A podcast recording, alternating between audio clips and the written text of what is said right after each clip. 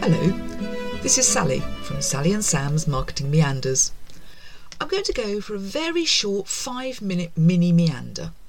It's called To Do It Yourself or Not to Do It Yourself. Is it possible to do all your marketing on your own?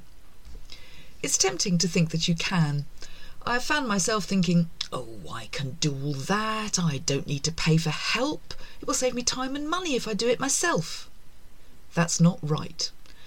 I know I have some things that I'm just not very good at, and I suspect that even Sam can't do everything. Marketing is a multifaceted profession. Here's just a short list of some of the things you'll have to master marketing strategy and plan development, and maintaining that strategy and those plans, building a high quality, easy to navigate website, creating videos for your website. Designing landing pages for your website for every marketing campaign you run, managing multiple digital marketing campaigns on multiple platforms, planning content marketing and writing said content, making sure you appear the, in the press when you need to, mastering SEO to make sure you appear at the top of every Google search, making sense of website analytics so that you know who your audience is, where they are, and what they're doing aligning your activities with your sales team if you have one, and ensuring everyone knows what's going on and when. Wrestling with budgets to make sure you maximise your ROI. And that's just a short list of the things you'll need to be doing.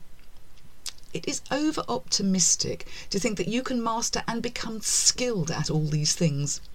Quite apart from everything else, the tactics keep developing and changing. It's impossible to keep ahead of the curve unless you're on top of all the latest marketing trends. You might think that doing it yourself will save you money. Not if you don't do it right. If you do an email marketing campaign with poorly written copy and no call to action, you might get nobody clicking through to your landing page. If they do click through but aren't engaged by it, you are losing leads. If they manage to progress to your website but can't work out how to navigate around it, you're losing potential sales. There is nothing wrong with upskilling yourself on some of the marketing techniques you need, but you simply don't have time to become an expert in all of them. If you try to become an expert, your business will suffer. Don't let yourself be distracted by wasting time doing something you could pay a good graphic designer, for instance, to do better and more quickly.